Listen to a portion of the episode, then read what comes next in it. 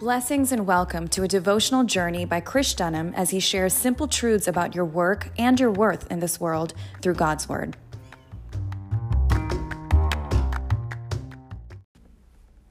The condition Mirror, mirror on the wall.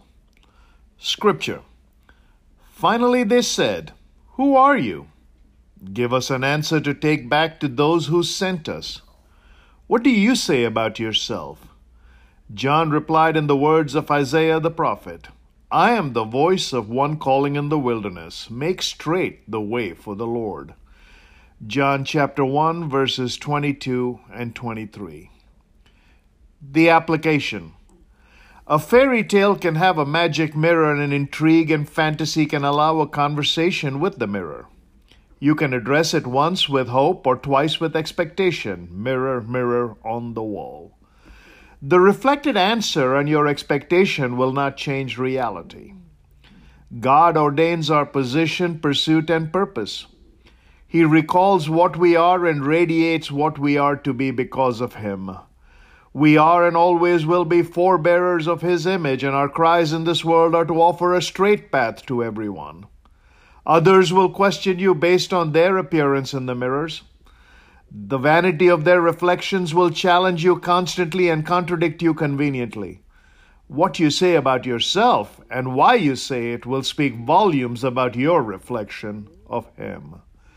John the Baptist lived wildly and proclaimed loudly.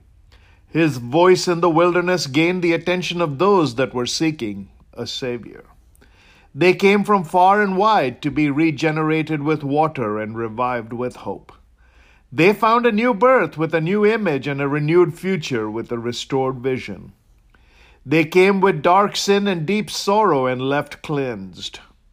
The baptizer shouted that the reflection that was to come was spirit filled, and whosoever confessed would become the fairest in the kingdom of God.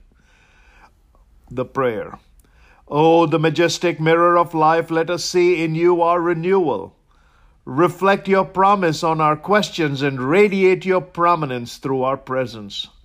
Let us shout for the world to make straight their ways and let them see your resplendent glory in their own mirrors. Shine on those we interact with and reveal your brilliance to those that we see and those that see you in us.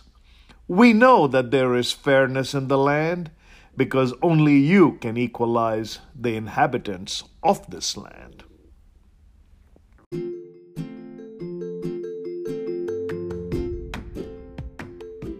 On behalf of Chris Dunham and Mala Ministries, this is Shelley Korean, thanking you for joining us and looking forward to continuing the journey with you on our next devotion.